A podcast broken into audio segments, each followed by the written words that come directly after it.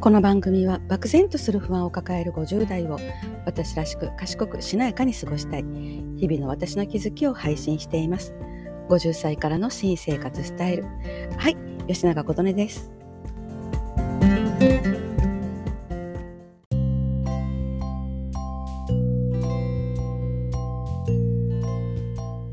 えーこれまでの配信でずっと睡眠についてお話をしてきました。でこの睡眠を私も意識して、えー実践していってて、えーそうしたら日中、ね、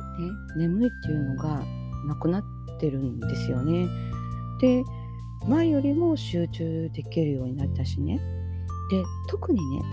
仕事でねあの今日これするあれするそれするってタスクを、まあ、上げてはいって取り組んでるんですけどその次のタスクに移るあの気持ち脳の切り替えっていうのが早くなってるんです。うん、で前まではこのタスクね文字を見てぼーっと見てるんですよ。脳に届かない これ分かります？なんかね文字が文字じゃなくてイラストみたいに脳に入る感じまあ毎日はこういうわけではないんですけどこれがね、うん、スッと脳に入って切り替えられるようになってるんですね。うん、昔に戻ったみたいな感じ。でまあ認知症に近づいてるんじゃなくてやっぱり睡眠不足だったんだろうなって今ははい思いますね。でまず、えー何から始めたのかというと、まあ、一つ目は私自身何時間寝たらすっきりするのかっていうのをちまちま、えーとうん、観察してました自分を。えーこれのチェックに起きて4時間後が一番脳の集中力が高い時なんですね。でその時に眠たいなって思ったらそれは睡眠時間が足らないということなので、えーこれをで私が必要とする時間ってこのくらいなのかなっていうのを、まあ、自分を観察してもうほんと「カムカムエブリバディ」の小豆の声を聞けみたいにねでやっていくと7時間ぐらいが私が必要としている睡眠なんだなっていうのを感じ取ることができました。で2つ目、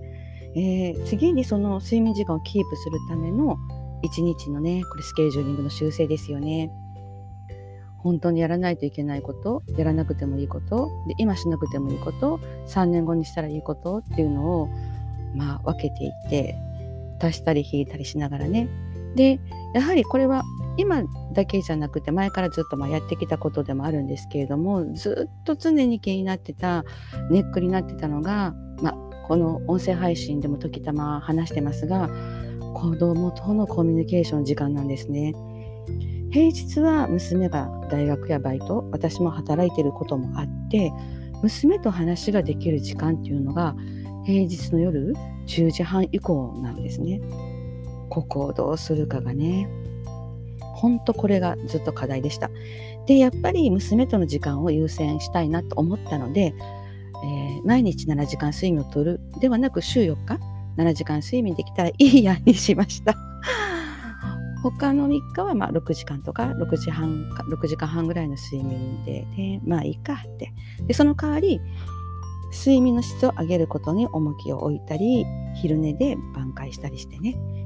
えー日中サクサク進むように、えーしましたで3つ目この1日のスケジューリングね今まで寝る時間はえ決めてたんですけど寝るためのお風呂に入る時間っていうのを考えたことなかったんです。そんな捉え方したことなかったので、まあ、今回新たな発見で新鮮で面白かったですね。で実際にまあ取り組んでいっているとおーっていうぐらいあの寝起きすっきりするしね。うん、で結構この感じ取るスピードが速くって1ヶ月ぐらいも経たないですかねぐらいであの、うん、そういう感覚になれましたね。で、えー実際に私がやっている内容を一日の流れで、まあ、つらつらと お話ししていきます。まあ、どなたかの参考になればと 思いますが、はい。えーはい、まず寝室は遮光カーテンではないです。朝日を感じ取れるような具合のものにしています。で目覚ましのアラームは一応設定しています私は太陽の光で目覚めるタイプみたいでこれを始めた1月は日照時間が遅いこともあってアラームで起きてました。で2月の半ばぐらいからはアラームより先に目が覚めますね。7時間くらい寝たら勝手に目が覚めるって感じですね。で目覚めですよね。いいですよ。本当。前まではぼーって感じではーっていう感じ。ぼーはーぼーはーっていうのがねこれ多分分かる人多いと思うんですけど。まあね今はねシャキーンとまではいかないですけどおはようって言えます。これ分かります？おはようが前は声にならなかったのが今はおはようって声になるんですよ。でそこから朝起きたらベランダに行ってコーヒーを飲みます。まあこれは前からしてるね行動です。多分ねこの行動がね朝起きたら太陽の光を浴びて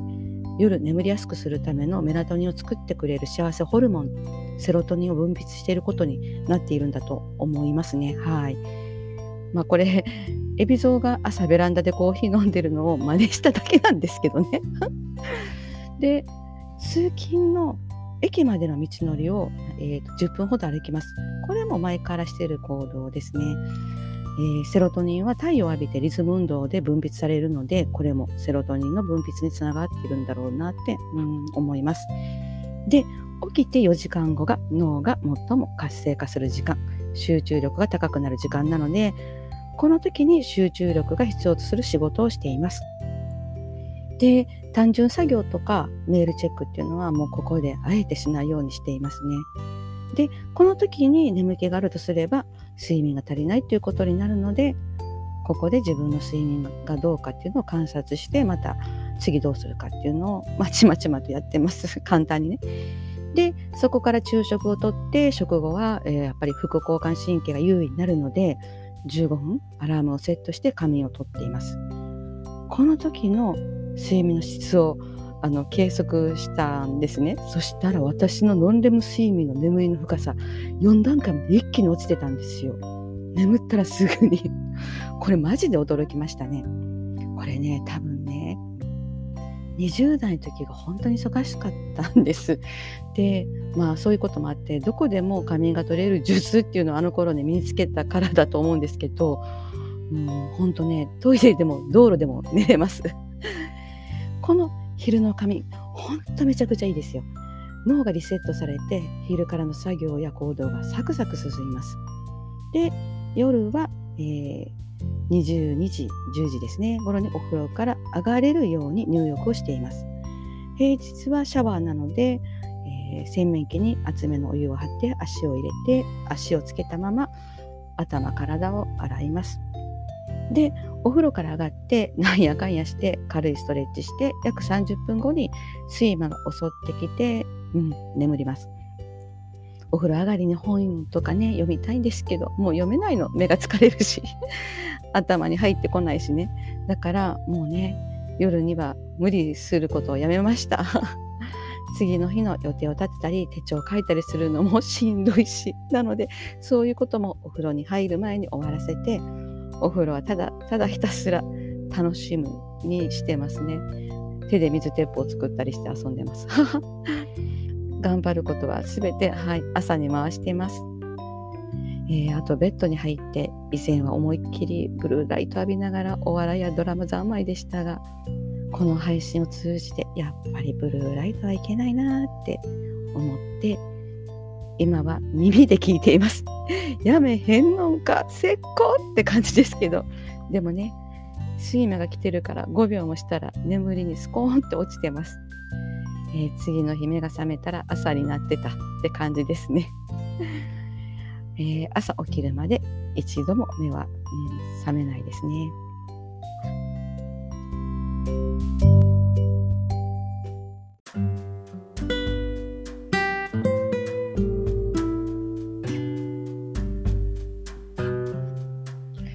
はいいかがだったでしょうか？やりたいことをねいっぱいありますよねやりたいことをするために睡眠で脳の質や体のコンディションを整えるってそういう意味わかるわって今わかるわです。うん。私ね、会社でトイレに行った後は必ずスクワットをするようにしてるんです。で、スクワットがしたくない時はあるんですね。これね、睡眠時間が足りてない時だったんです。スクワットって体を上に下に動かすでしょ？睡眠時間が足らないとクラクラするし体が重いの。これ新たな私の発見です。あとね日中の記憶力の低下とか仕事がサクサク進まないことたちね。カレーなんだと思ってたのが睡眠不足もあったんだなということも気づかされましたね。はい。さあ落ちてきている口角を少し上げて心地よい自分を一緒に作りましょう。新生活スタイルに向けて。最後までご視聴ありがとうございました。吉永琴音でした。ではまた。